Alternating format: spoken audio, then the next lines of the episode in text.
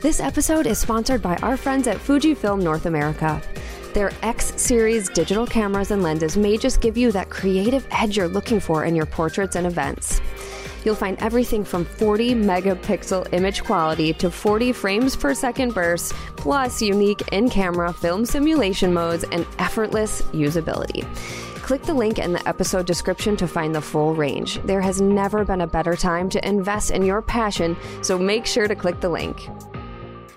Hey there, it's Nikki Closser, and I want to let you know about an awesome free giveaway for people on our email list.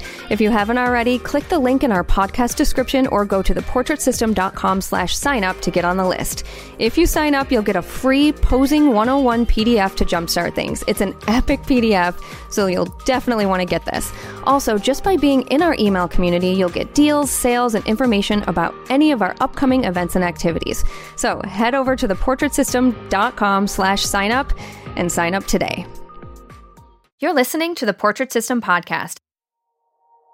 I feel like I was just trying to fix everyone else, but I wasn't fixing myself. Like I wasn't helping myself. And so here I was trying to do all this stuff for other people when I was the one that wasn't truly happy with what I was doing. So it was like this switch like, okay, I think I'm done for now. That sounds so bad. I'm done helping other people. It wasn't so like it wasn't so cut and dry, but I knew I needed to really shift my focus to me as opposed to other people for a while. And I just decided photography was going to be how I would do it. This is the Portrait System Podcast, a show that helps portrait photographers and people hoping to become one navigate the world of photography, business, money, and so much more. We totally keep it real. We share stories about the incredible ups and the very difficult downs when running a photography business. I'm your host, Nikki Closser, and the point of this podcast is for you to learn actionable steps that you can take to grow your own business and also to feel inspired and empowered by the stories you hear. Hi, everyone. So today's guest is actually me. so we had some people reach out to us asking if I would be sharing my own story. And we invited back the lovely Kristina Houser, who was in episode number three and she's here to interview me. So we end up talking a lot about just, you know, my whole journey going from quitting my social work job to becoming a photographer. And we also get into what it's like running a business with two little kids and also how I manage two photography studios in two different states across the country. So, yeah, lots of good stuff to talk about today. So, let's get started. And I hope you enjoy listening to me in the hot seat. Hi, everyone. I'm Kristina Houser, and today I get the privilege of interviewing Miss Nikki Closser. Nikki, how are you? Hi, I'm so good. How are you? I'm doing well, thank you. You have done such an awesome job as the hostess of the Portrait System podcast, and I'm so excited that I get to sit here and speak with you today about your journey. Oh, thank you. I always love talking to you, so this is just an extra bonus to my day today.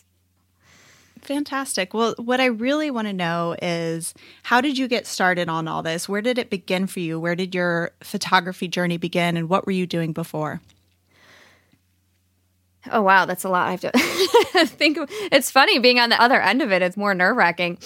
Okay, I guess I'll start back at the beginning of all of this. So prior to being a photographer, I was a social worker, that's just something I went to undergraduate school for. I went to graduate school and got my master's in social work. And that's just what I did for years. I, I did family therapy, in home family therapy. I was a school social worker.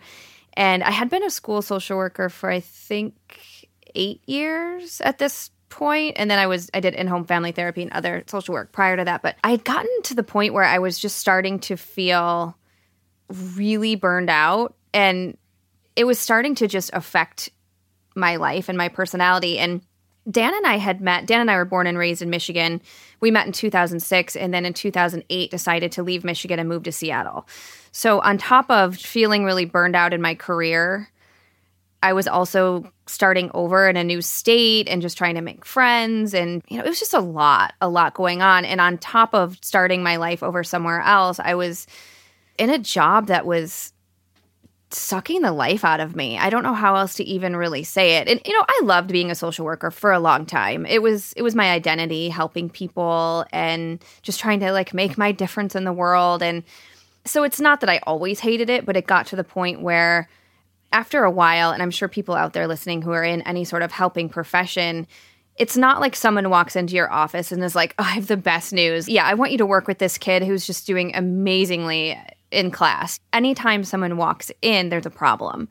And it just got to the point where it became really heavy. And Dan, my husband, was like, We need to talk. I feel like something's wrong, like you're depressed or something. And I was. That's normally not my disposition at all to be depressed. So I just knew I needed to make a change.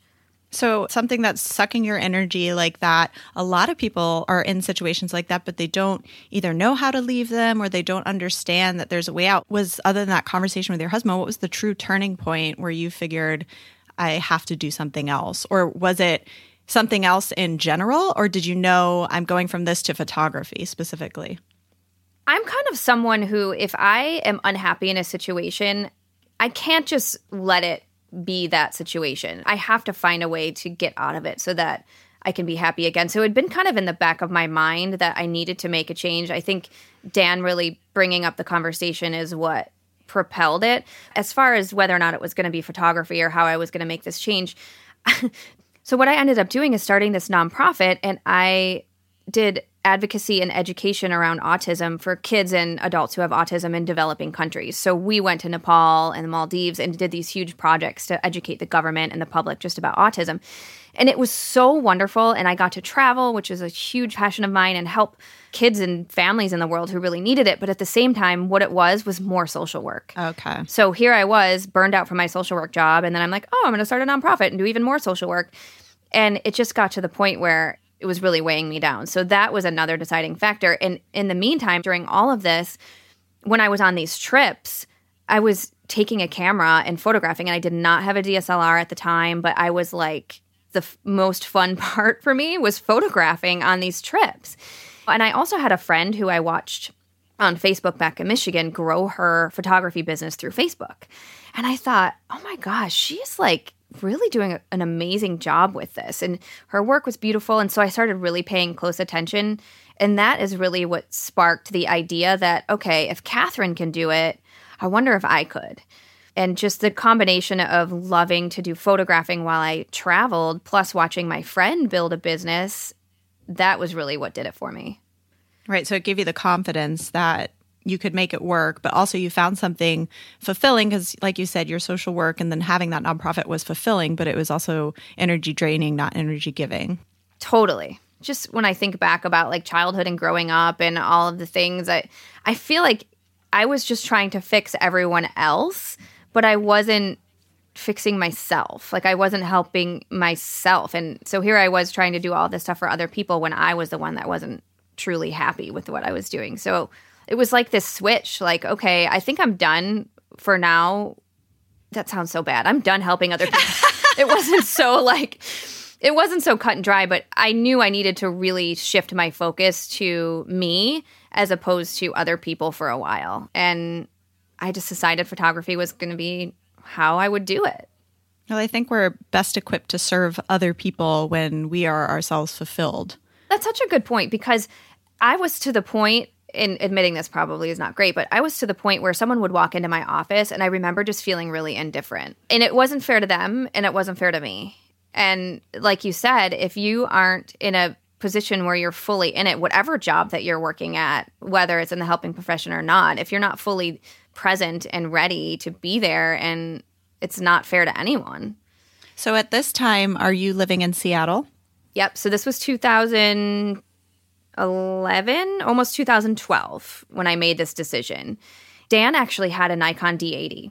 And when we, when we would travel, he would use it and I wouldn't touch it. This which is really funny to think about now, but technology has never been it's just not an easy area for me. So I was really intimidated by it and I was like, "All right, Dan, I need to le- learn how to use your camera. And he actually, I forgot about this. He rides BMX and he was sponsored by a BMX clothing company and they needed a couple photos of him in these clothes. And I'm like, well, I can totally do this because I'm going to be a photographer. you have to figure it out. yeah, you just have to show me how to use your camera. So he just showed me a couple things, just very basic. And I took some photos of him and I looked at him. I'm like, huh.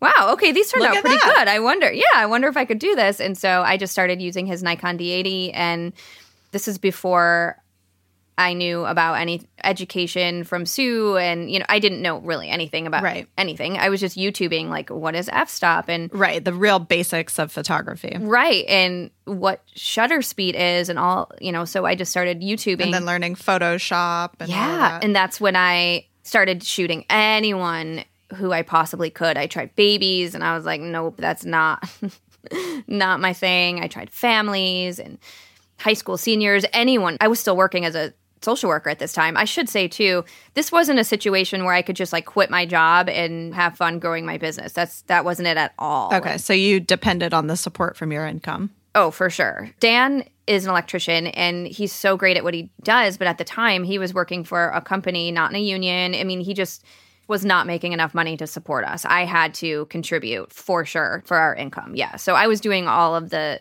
business building and figuring out how to be a photographer while I was still working full time. So you're moonlighting and figuring all the technical things out so that you could start charging a fee and eventually leave. Exactly.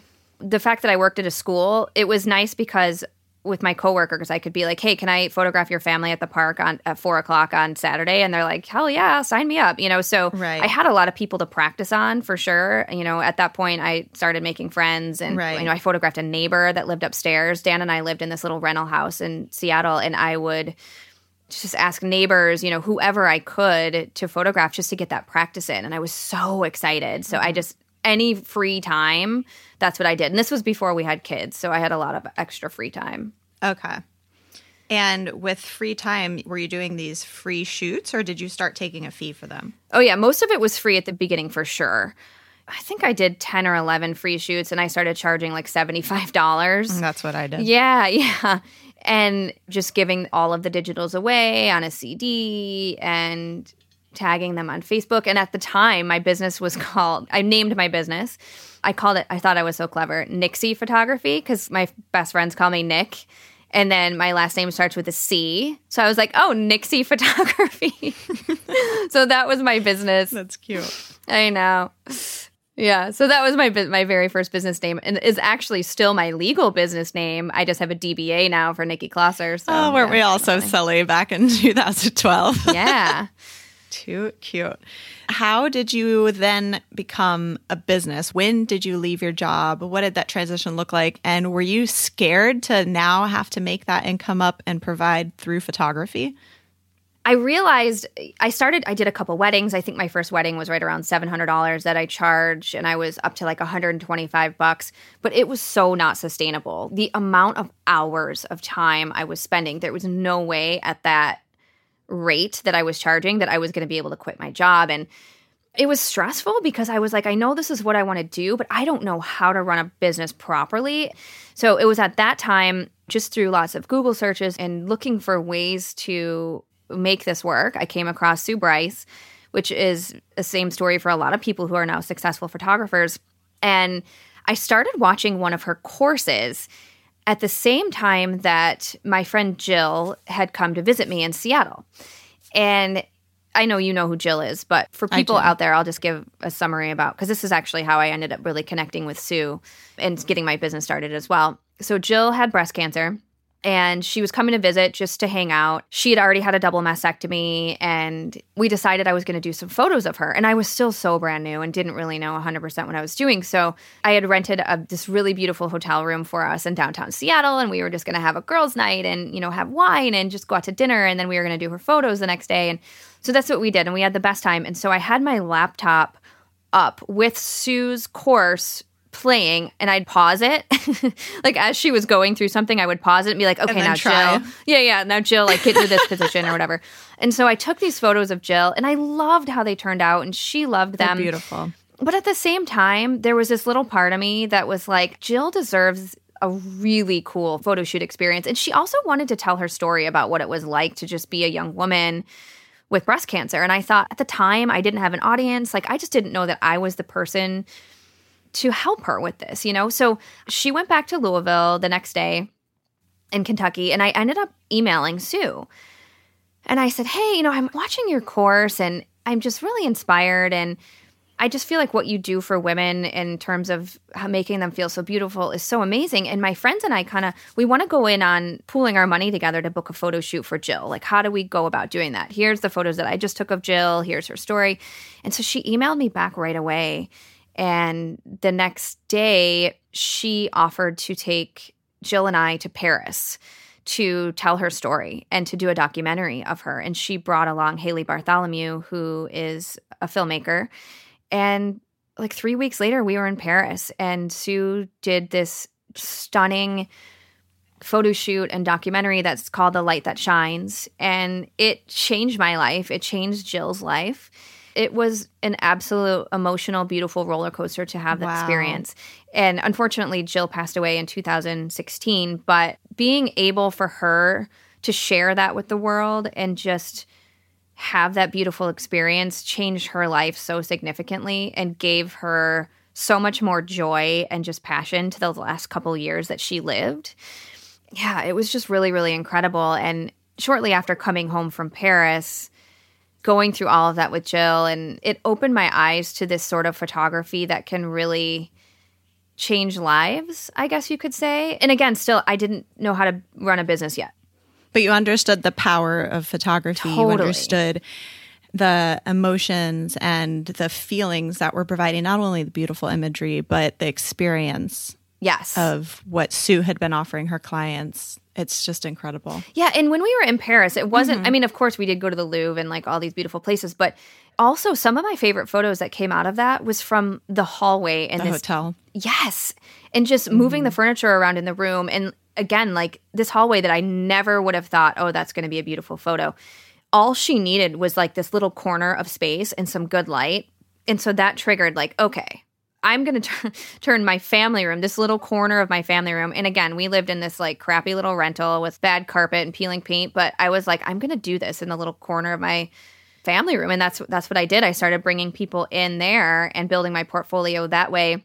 And then slowly but surely learning more from Sue about how to properly run a business. This was really exciting for me because again, having zero business experience, I did not go to business school. I wasn't trying to like come up with a new way of how to run a business. That's not what I was looking for. But give me a business model that is proven to work and I can make it my own with my tweaks and give it my own feel based on my personality. Like I can do that all day long. So finding this business model was like, oh my gosh, I think this is exactly what I've been looking for and what I needed to get me truly launched.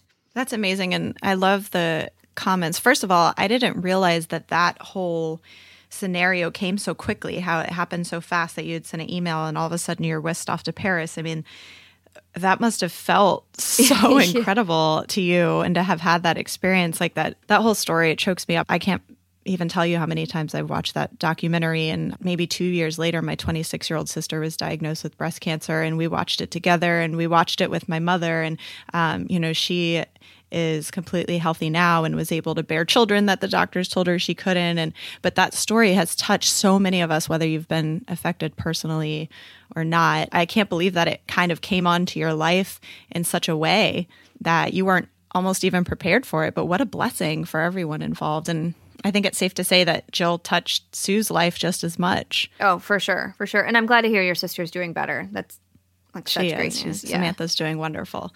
So the first time I ever saw Sue do a photo shoot in front of me, that I was surprised about was how little light she needed and how the room is quite dark. And I think, you know, when you're watching the education online, that's maybe one of the things you don't initially realize as she's bending the light and using this very little light to do these incredible things. And that was one of my big ahas. And so I always want to try to tell people, you know, when you're watching these things, she's not using a ton of light and she's getting these moody, gorgeous images. So for you to have witnessed that in that hall hallway in Paris and then bring it into your apartment is very cool. Yeah, yeah, it was really fun. And I had a lot of fun doing it. I couldn't wait to get home from work to do these. And as far as hair and makeup, if I was charging and all of, you know, at that time, the way that I did it is I said, I found a hair and makeup artist who, from shooting a wedding, I loved her work. So I was like, Kendra, you know, do you want to do hair and makeup at my house for these girls that I'm building this portfolio with? And so the, the, deal was when I was photographing people, all you have to do is pay for hair and makeup. It was like 125 bucks at the time. If you don't want to spend that, you can go to like the Nordstrom counter or, you know, you can try and do it yourself, whatever. Mac. And then yeah, and then I just gave them the digitals because at that point I wasn't really trying to sell. I was just trying to build a portfolio so that I could show potential clients so that I could sell. You were trying to get the confidence to sell, weren't you? Exactly, because I still needed to build my website. And, you know, all I had were these like family shoots and weddings. And so at that point is when I needed to build that up. So this is when you knew you wanted to do glamour. Correct. Okay. And so slowly but surely, I started building a portfolio I felt really proud of and I was getting some good feedback about. And I thought, okay, I'm going to start charging. And I just started doing a couple hundred bucks. And then it just started kind of creeping up, creeping up. And then I did a shoot for $500. And I was like, oh my gosh, I did $500. And then the more I was learning about the business model, I was kind of like avoiding it, I think. like I was nervous. I was scared. Like $1,200 was the beginning package that Sue was telling me I needed to start charging at that point. And I was like, I don't know, Sue. Like, this is re- really freaking me out. And she was like, No, you can do it. I know you can. And I was like, All right, well, here I go. And so I ended up raising my prices. And and then I had this client, Kelly, who found me online and her business is called Women for One, and she needed new headshots. And I'll never forget you know, I talked to her about what I do and just the process and she asked me how much I charge or you know how much it would cost and I couldn't say it out loud. so I told her I would email her and I had created this beautiful PDF that had my pricing and so I'm like, "Oh, let me just let me just email you everything. It has all of the information." She's like, "Okay, no problem." So I ended up emailing the PDF and the starting price was at $1200 and at that time it was $1200, but I was like, "Okay, I'm going to include 12 photos for $1200 because then it's $100 a photo and that doesn't seem that crazy to me even though i was so scared when i sent that email and she she ended up writing back she's like let's do it and at this time i didn't have a studio. I was still doing it out of my family room which you wouldn't have known looking at these photos. You never would have known that it was in my family room. I thought okay i need to book a studio for the day. And i rented I actually rented sue's studio for 150 bucks for the day. And at this time it wasn't even like this big crazy studio yet but so we did the shoot there. It was great. It went really well. And for her reveal, we met up at a little restaurant and did happy hour. And I remember I brought the folio box. I had them all printed out. I had a ribbon around it. And we're sitting on these two little big oversized chairs. And I was, I'll never forget it. She opened it and she was looking through them and she was kind of quiet. And I was sweating like she, she hates them. I, oh my God, you know, like, and then she looked at me and she was like, I want them all. Oh. And I was like, all of them? She was like, all of them. How much? And my top package was 2400 at that time. I looked at her and I was like, you can have them all for 1800. Like I probably could have Oh my gosh. sold them for more, you know? I was just absolutely blown away. And then a couple days later, she reached out to me and said, I loved this experience for you so much. I want to book a shoot for four of my friends. Wow. And she wanted to pay for the smallest package for each friend. And then if they wanted to upgrade, they could. And so I had now four other women who are pretty connected in the Seattle area who I got to photograph these amazing women. And I knew right then and there that I was ready to get a studio. It was like the confidence I needed. That's incredible. You know, when you get that first big sale, it just it changes something in you Yes. for sure. Game changer. So then I decided it was time to get a studio and I started looking around and I found a studio. It was like $1,100 a month, which was a pretty big chunk. I mean, still is a big chunk of change. But I had set a goal for myself that one more year of working and then I would be done. So then I ended up getting the studio. I went down to part time for one year and then I was able to quit. So I had that studio, that extra $1,100 a month Okay. and it just kept growing and growing. I mean, it wasn't always like a million clients coming in. I started out by giving away the session fee. So I was risking spending $249 out of my own pocket to pay my hair and makeup person, my assistant. I risked whether or not they would buy the photos, but of all those vouchers that I gave out, it was so funny because people wouldn't even really ask for a discount per se. It would just be like they would inquire, and I'd be like, "Oh yeah, you can have the session fee for free." Like, who knows if they would it have all even paid it? front. Yeah, because I was still so nervous about it all. But yeah, slowly but surely, I only had one non-sale through that time, through that whole first year in that studio. It was totally my fault. This was at the beginning. I didn't educate them about the pricing, and they thought they could just buy one or two. And at that time, I was package only. I never, I've never done the a la carte, so I was only packet. The minimum you could spend coming in was twelve hundred dollars, and this is before I put personal branding packages into play. But Right. yeah, so it ended up working out great, and I was able to quit my job a year later. So, as you're ramping up your business, now you're a full time photographer. What education did you use to get into the technicalities of photography? I know you were learning a camera. How did you learn posing? How did you use your light? Were you all natural light? Did you learn studio lighting? What was your progress through whether it was Sue Bryce education or other ways into learning how to do this on your own? I've always been a natural light photographer, again, probably because the thought of learning studio lights intimidated me. And having been a wedding photographer for so long, too, so long, it was like four years, I had to learn off camera flash. And that was the part that, ugh, I just like hated it. So in my mind, I equated all of that to studio lighting. So I stuck with only natural light at that point. And all I used was a piece of foam core as a, a huge reflector and window with sheer curtains. And again, I completely replicated Sue's natural light setup.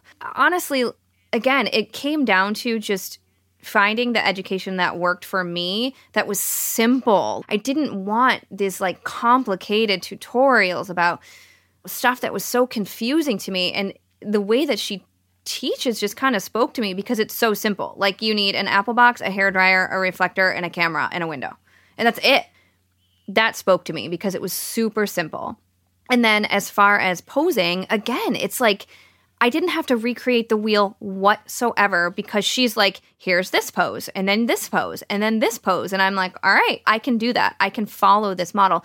You tweak things to make it your own, of course. Like the way that I connect with my clients and interact with them, I think is a huge strength for me. So you find ways to make it your own. And I just, I don't know, I just was able to take her education and make it work in my own business. I just didn't really need much else because that was it. And I was just so nose to the grindstone of just so hyper focused on making this work that I kind of stopped paying attention to what other photographers around me were doing. Like people will say, oh well in my city there's so many other photographers and they charge way less than me and that was 100% the case in seattle mm-hmm. but i just didn't pay attention because i was so hyper focused on my own success. Like failure was just not an option to me. And the only way that i could focus on my own success was to just keep my blinders on and just do my thing and find something that worked for me. And what sue taught it just worked for me. So i just stuck with it. So, how did you, in your first full time year in your studio, how were you getting clients? And I know the one client sent you friends. Did they just continue to send you friends? Were you uh, using what the photographer who inspired you, like Facebook marketing? Were you networking? And then how does that differ from what you're doing today to bring clients in?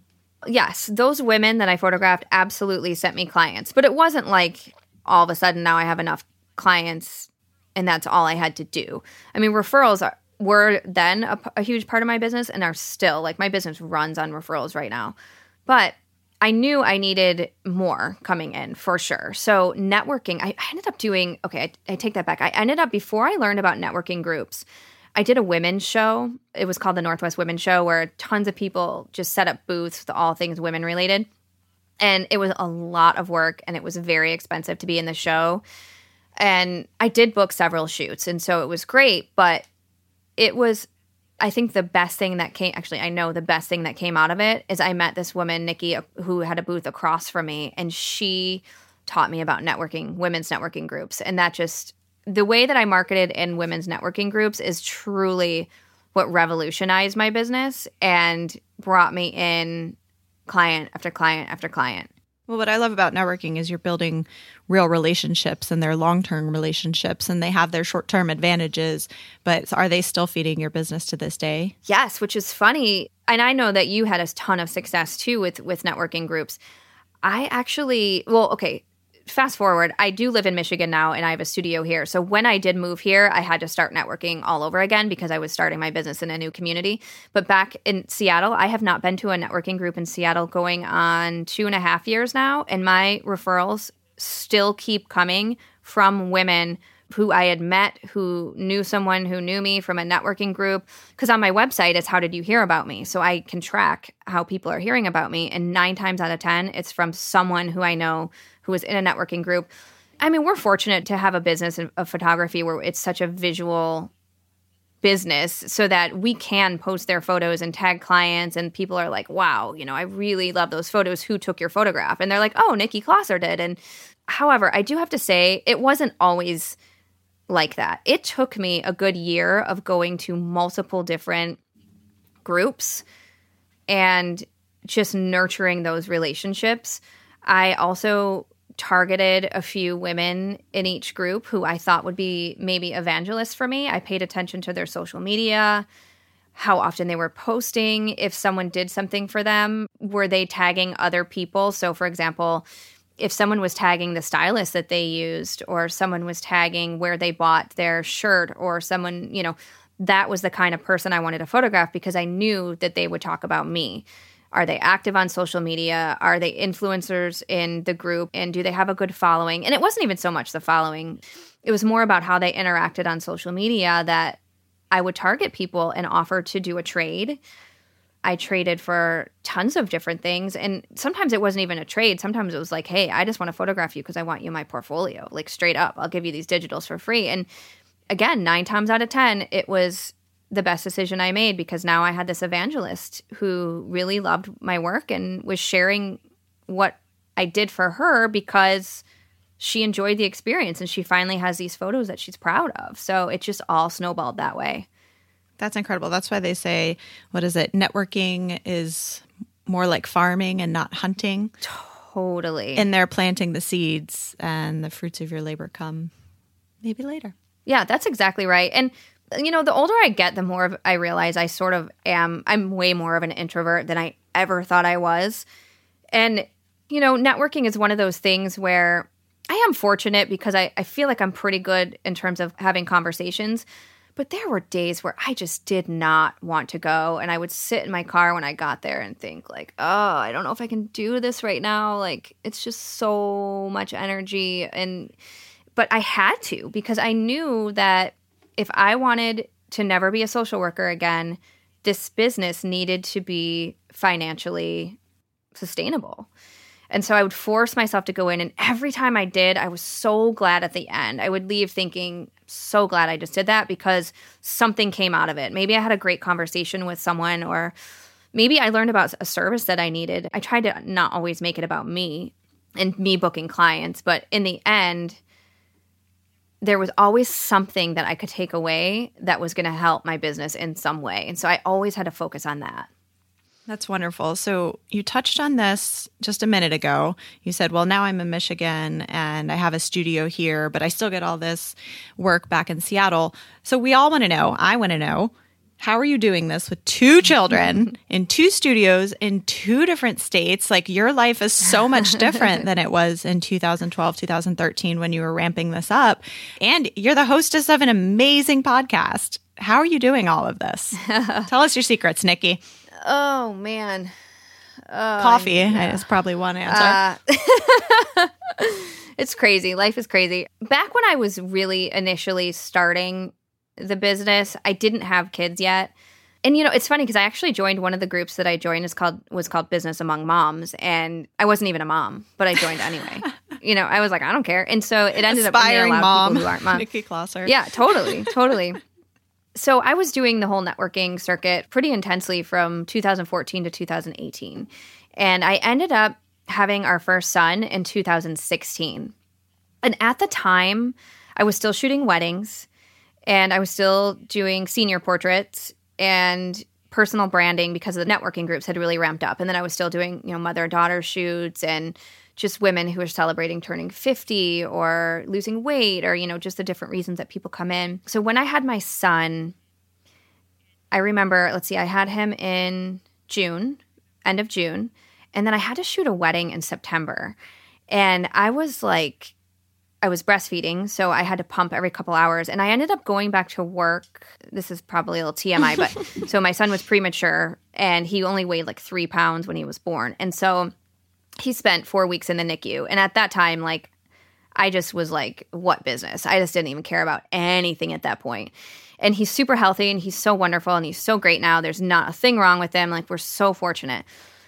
But when he came early, he came a month early. And so I lost track of everything because I had all of these shoots that I didn't do because my son came early and he was in the NICU. And then all of a sudden, I'm like, okay, my son is healthy and he's home now. And so now I have to refocus because we really need this income. And plus, I loved what I did. That was one of the things that scared me the most about having kids and why, I waited as long as I did. I was afraid that it would get in the way of my business. I, that might sound really crazy, but I, I was afraid that having kids would change my life to the point where I wouldn't be able to work or something. I don't even know what I was thinking. so once I brought my son home, I was like, okay, need to start doing these shoots that I had to reschedule. And then the ones I was supposed to have done. I mean, it was just a mess. So I ended up doing my first shoot after having him by C section. It was like five weeks after I had him. So brought him home.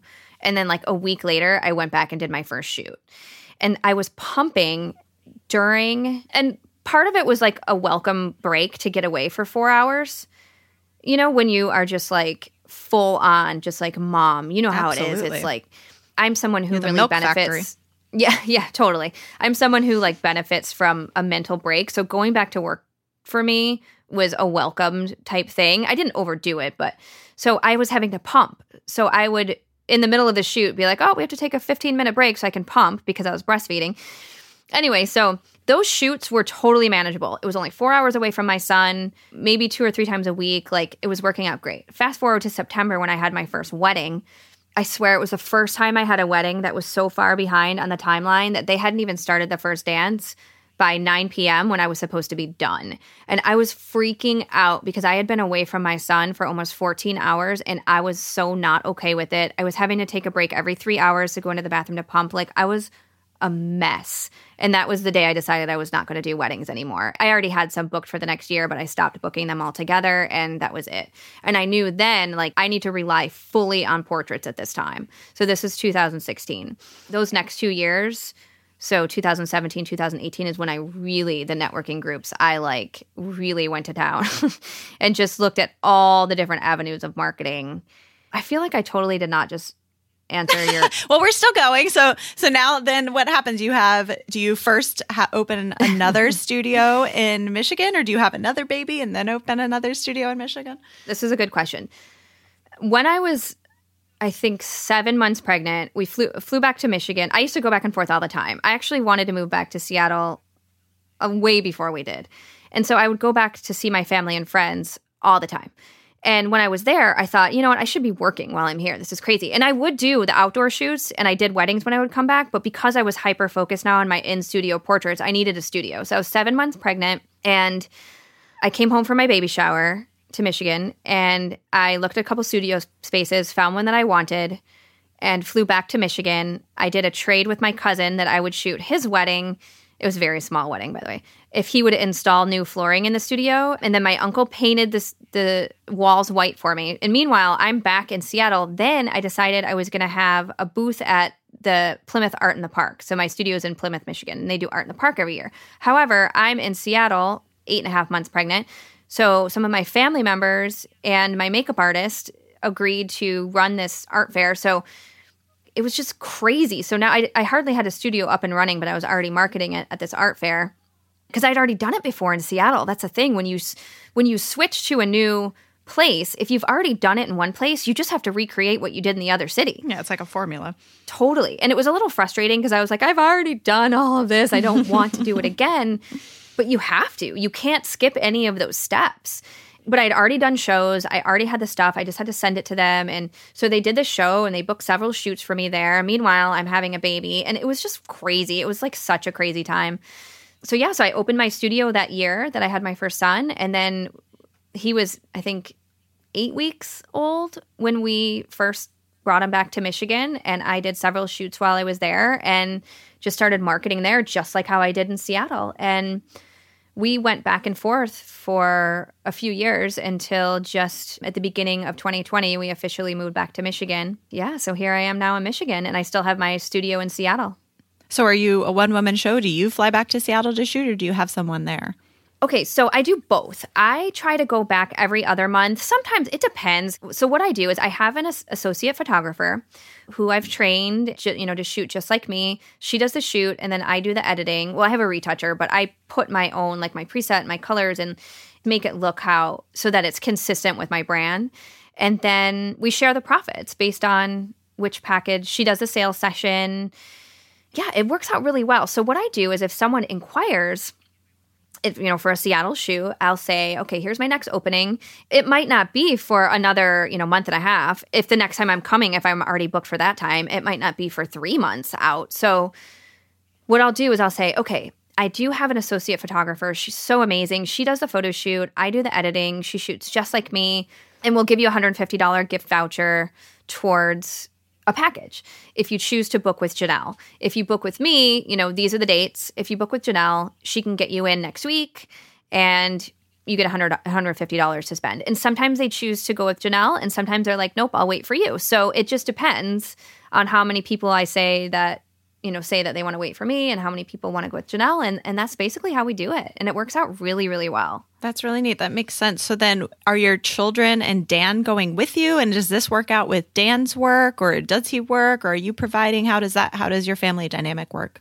We've done it both ways. As as far as traveling with the kids, you know, for portrait masters conferences and stuff like that, the kids have come and but I'm to the point now where they are almost four and almost two, and I'm okay with leaving them for a couple days. In fact, it's like a welcome break for me just to have some space and some time. So once I hit more than three days, I start to really get stir crazy for them. But so usually what I do is I go by myself. So I fly in like on a Wednesday, I do my shoots Thursday, Friday, and then I fly back to Michigan on Saturday. It's a total whirl- whirlwind, but it's okay because I'd rather not spend you know, if I'm going to spend a lot of time away from my kids, it's going to be like on a girls' trip in the Bahamas. Sure, right. Not to know? go and work. Yeah, yeah, yeah. So, yeah, so Dan's been staying home with the kids, and then he Dan works part time now. He actually just started his own business. I should say that he ended up quitting the job that he worked at, and we were so fortunate. You know, his full time job, he was able to quit and just go down to very very part time and we were so fortunate that we didn't have to do daycare full time we did do some daycare because I thought that I was going to be able to like work from home and edit all of these because he didn't quit until Van was a year old, our first son, Van. I thought I was going to be able to like work with Van there, and that was a nightmare. Like anytime I was trying to work while he was awake, or even when he wasn't awake, if he was napping, it's like, okay, do I edit these photos and return these clients, or do I shower? Right. I don't know why I thought I think being entrepreneurs, maybe we put more pressure on ourselves that we can work when our kids are here, but that was really, really hard for me. And it's still really hard for me to this day. You know, even now, all of us having to stay home and be at home. You know, right now I'm hiding out in our little toy room recording this. Dan's holding down the fort with the kids, hoping that they don't walk in at any moment. But, you know, that's just how it goes when we're entrepreneurs and we have kids. You know, we have to be flexible. But back then, I knew we something had to change, and that's when Dan ended up quitting, and he stayed home. We both took care of Van, but he spent a lot of time at home with him so I could work because my income was now paying our bills. So, Nikki, we talked earlier about people saying, oh, my market is saturated, or we can't charge that much here in my town, and back and forth. Now you're in two completely different markets. I'm assuming the Michigan market is not the same as the Seattle market. Do you notice a difference? Do you price accordingly? Do you change your price list for one studio to the other, or are you same across the board? How do you go and work in two different markets in your same business model? Someone did say to me, you know, you can't charge what you charge in Seattle, you can't have those same prices in Michigan, right? And I was like, well, I'm going to go for it and we'll see how it goes because I know what I need to charge in order to be sustainable.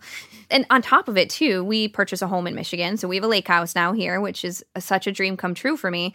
And we've got the Seattle house. And you know, it's not like my bills are getting less. I've now got two studio rents. So charging less wasn't so much of an option for me.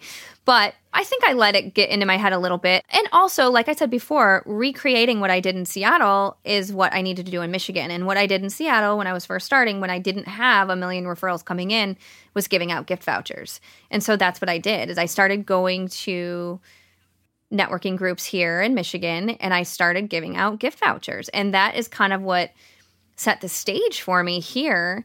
And I'm not quite as busy here in Michigan as I am and have been in Seattle, but I also have not put in as much time and effort into the marketing and the groups here as I did in Seattle. So to me, that is expected. Like that makes sense to me because what you nurture grows. And I haven't put quite as much nurturing into my Michigan studio, like just enough so that I'm busy enough, but not as much as I have. So, you know, and that's something that I'll continue to reevaluate as things go. But in the end, a woman is a woman, and women who want photos, eh, when they want the experience, and when you position yourself to be the photographer that everyone wants, where you have people saying great things about you, you're showing amazing work, you're providing great service, they're going to pay it.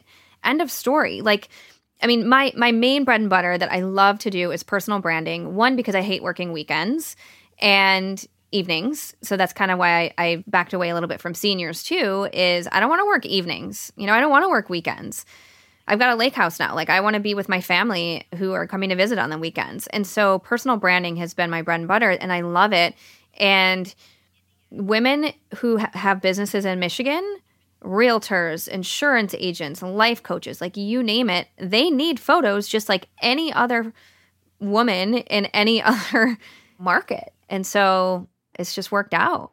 That's good to know. I was hoping that was the answer that you had because the experience doesn't change, the value doesn't change. You're not letting the market drive your no. pricing. You're saying, this is how I'm valuing the service I'm offering you. And then the people are reflecting it back with a paycheck to you. Correct. And it's not, you know what? I have gotten a like, whoa, that's a lot. Like, I can't spend that much. And that's okay. Like, that happens. And some of those people who said that have come back you know, a year later because maybe they didn't have a great experience with someone else or they just saved the money or whatever. So I'm to the point in my career where if someone tells me I'm too much, I'm okay with that. That's fine. Someone else is going to say yes and and that's okay. You know, it's just one of those things where I just once I shifted my energy to that, more bookings come in because it's and again, I learned this from Sue too. It's just like the energy in which you put yourself out there is going to determine what you attract, really. So, yes, I have people who tell me I'm too expensive, and that's so fine. And I'm like, you know what? I would love to photograph you one day. So, when you're ready, I'm here. And that's it. That's amazing. So, now that we know what life looks like for you now, what is really working for you? Like, what do you feel very positive about? And what's something that you still are struggling with? Having two little kids and two studios across the country and where we live is an hour drive from my studio because where I live is in a super tiny town and my studio is in the town where I grew up in Plymouth and it's a lot. Like life is hectic for sure. There are times when I wonder if maybe I should slow down a little bit. Like being the host of this podcast has been a nice way to stay home more and not be like go, go, go, go all the time because I get to record this from home, which is really nice. That's been kind of a welcome break for me as far as the chaos that comes along with managing because it's not like I have I have a retoucher and I do have a virtual assistant who does just a couple things for me here and there. But for the most part, I am a one woman show. And so I think sometimes that can be hard because I'll look and see that I miss an email that came in and I haven't responded and it's been three days. And then I give myself a hard time about it. And I'm like, oh, I got it. You know, I need to like get better with like these systems and the organizational piece of it. That's not my strong suit. And maybe I really should hire this virtual assistant like full time to manage my emails and things like that. But do I really want to let go of that money right now? And it, it's just always this sort of, analyzing how I can make things better, but I love I definitely love my life right now. It it's great. You know, I'm so fortunate. I'm staring out at a lake right now. I can hear my husband wrestling with my kids, which hopefully you can't hear in the other room. I've got a great business going. Like, you know, life is good. And I and I feel like I've worked really really hard for it, for sure. It's not like it just happened overnight. So, you know, especially to people out there who maybe you're feeling frustrated with businesses if it's coming along slow or you're still in a job that you're trying to get out of, like I was there. I remember what that felt like. You know, I think sometimes people might think that when someone does have a successful business that it's like was so easy for them. So I can sit here and talk all day about what I've done, but that doesn't mean it was easy.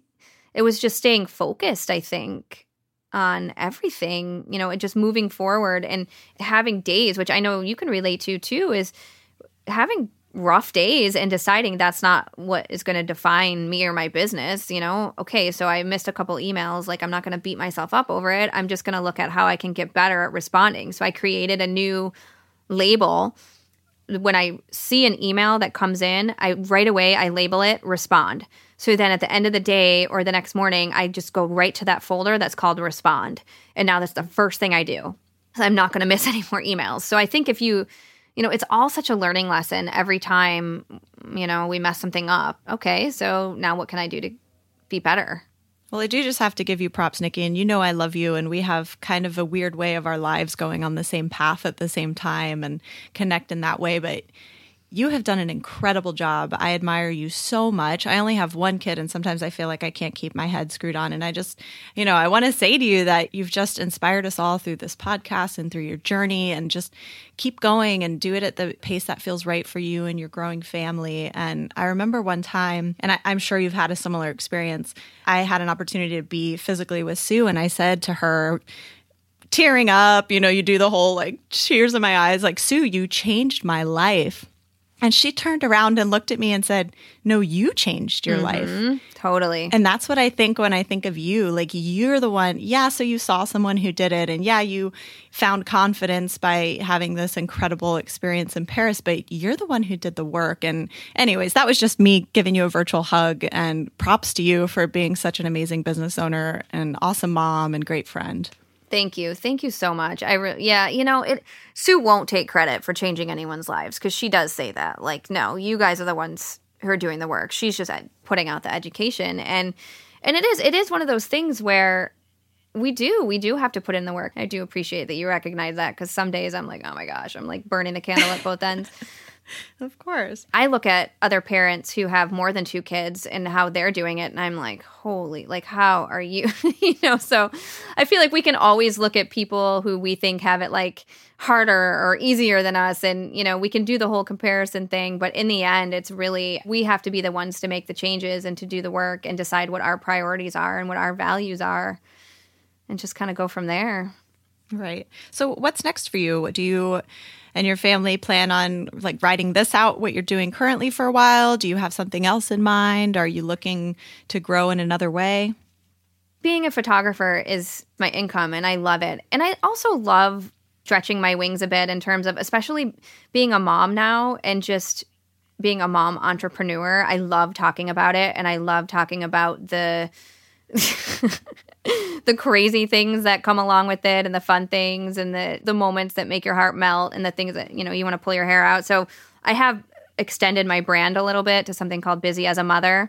So i'm working a lot on that along with shooting. And so that's been really fun just to write about and speak about being a mom and being an entrepreneur and, and how to make that all work and the trials and tribulations. So that's fun too. So I kind of need need to look at ramping up my marketing here in Michigan, you know, for photo shoots there and focusing on being this podcast host of the portrait system. It's just brought me so much joy and I didn't know I I don't think I realized how much I would really love doing it. I'm so interested in other people and their stories, so it's just such a fun outlet for me to do this with other people, you know, and to interview other people. I'm really really loving it. I love that. Well, keep going because you're great at it. Thank you. I'm really honored that Sue and the team asked me to do this. I mean, it's it's something I really, really look forward to. Just like when I think uh, uh, back of when I first started shooting, it was the it was the most exciting part of my day. And now being a podcast host, it's like oh, don't get me wrong, I love being a photographer, but I've been doing it for a while now, so it's not quite as like you know I find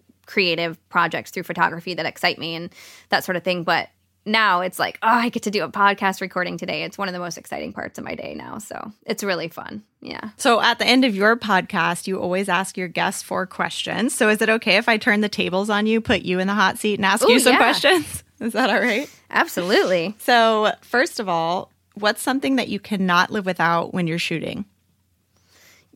Okay, you'd think I would have thought about all this and had it prepared. Um, So, for me, a reflector is something from day one that I've used. And I don't even remember where I initially learned about using a, a, reflector from, but from the start, I feel like that is one of the things that helped set me apart and really, you know, because it gets that catch light and it makes the skin extra glowy. And so to this day, I cannot shoot without a reflector by far. That's my number one answer for sure. Love that. How do you spend your time when you aren't photographing? With my little rugrats and my husband, Van and Dre, my boys for sure. Traveling, well, obviously we can't travel right now, but traveling is one of my highest values. It's something I've always done. I've I've traveled alone to Nepal and Thailand and Cambodia and just uh, oh, I love it. And once my boys get older, I cannot wait to bring traveling back in to our lives more. Oh, I saw you got to escape to Mexico recently with I know we you, did. Correct? We did. Yeah tra- you know travel in general is for sure how i spend my time when i'm able. That's huge for me. I'm also i have such an amazing group of girlfriends who whenever i can we hang out. I'm big on that. I'm big on friendships and family. And so yeah with my family friends and travel is how i would spend all day every day. I love that. So what is nikki closser's favorite inspirational quote? Okay quotes. I did prepare for this one because i knew this was coming.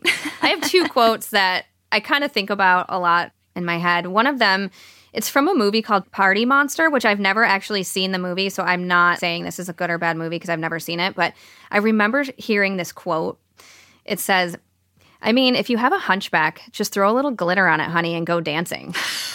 so when I saw this, I thought, you know what? It's all about making the best with what you have and yes, okay, if you have a hunchback, that might not be the most ideal situation, but just like, let's just make the best of it. You know, put some cl- glitter on it and go dancing. There's just something about it, that quote that just really stuck with me. And I know it sounds kind of silly, but I just really love it. I'm feeling it. And then the second quote is if you don't like something, change it. If you can't, change your attitude, Ooh. which is Maya Angelou there's nothing worse than someone complaining over and over and over and over about a situation and not taking any steps whatsoever to make it different. We have control of the changes that we can make in our life. I mean, you know, for the most part, and no one's going to do it for us. So that sticks out to me with Maya Angelou. Those are awesome. I'm going to write those down.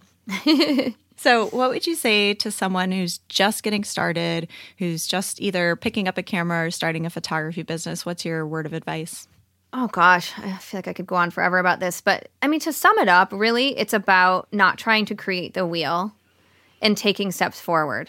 So find something that a business model or whatever that works for you and just start doing it. Don't focus on having everything so perfect before you start. Nothing's ever going to be perfect. And so it's just a matter of making the decision that you're going to do it and every day doing something to walk towards it. I mean, truly, that's that's the the best really advice that I can give to someone. Is you just have to start doing it and don't try and recreate the wheel. There are so many resources out there for you. You know, you don't have to make it hard. Don't take the hard route. right. And don't be paralyzed by the amount of resources either. Choose one thing, tackle one thing at a time. Totally. That's such a good point. So, where can everyone find you? What's your social media handles? How do we get a hold of you and follow you in your next journeys and beyond? Oh, yeah. So, Instagram is just my name, Nikki Closser. And then my website is nikkiclosser.com. And then my blog, my blog is actually focused on busy as a mother. So that's where all my busy as a mother stuff and podcast is and all that. Yeah, I mean, just pretty much my name. I'm like, it's not Nixie Photography anymore. I love that yeah. so much. Yeah. Oh, well, this has been so. Wait, did you fun. have what was your business when you when you first started out? You just you just updated your website, right? Yeah, so I was KH photography. So I had this really crazy, ornate, over the top logo at first that, you know, when you put your watermark all over oh, photos, yeah. real huge, totally. like it's the only thing that matters. it was so bad. And I was a graphic designer, which just speaks terribly about my graphic design skills. And then it was Kristina Houser photography for a long time. And after going through divorce I, and also bringing on associate photographers, I made the decision to change it to Visual Muse Studio. So, right. Yeah. It looks looks great. I checked out your website. Thank yeah, you. It looks amazing. I love it. I really appreciate that. Well, this has been so fun getting to chat with you and getting to hear about your story since you're always sharing everyone in our community stories with us. And we just appreciate you, Nikki, and are rooting for you. And I'm sending you so much love. Oh, thank you so much, Kristina. I can't wait to see you again. It probably won't be till Portrait Masters, I'm assuming, right? Something Probably like that. Probably so. Although maybe we- that I mean- will be much anticipated. Yeah, we'll see how how everything goes in the world right now. But I would love to just do a girls' weekend or something. We'll have to plan that. You name it, I'm there. All right, thanks, honey. Thanks for being my interviewer. You made it so easy for me. Oh, good. It was my pleasure. Bye. Bye. Thank you so much for listening today to the Portrait System podcast. If you like what you heard, we would really love for you to leave us a five star review either on iTunes or wherever you're listening. And I really, really want to encourage you to head over to SueBryceEducation.com. Over there, you can find all of the education you need to become a successful photographer. It's only $35, and there are over 1,000 on demand educational videos on things like posing, lighting, styling, retouching, shooting, marketing, sales, business, and self value.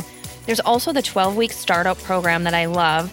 And there are posing downloads, lighting downloads. I mean, truly everything to help make you not only a better photographer, but to make you more money. Once again, that's SueBryceEducation.com.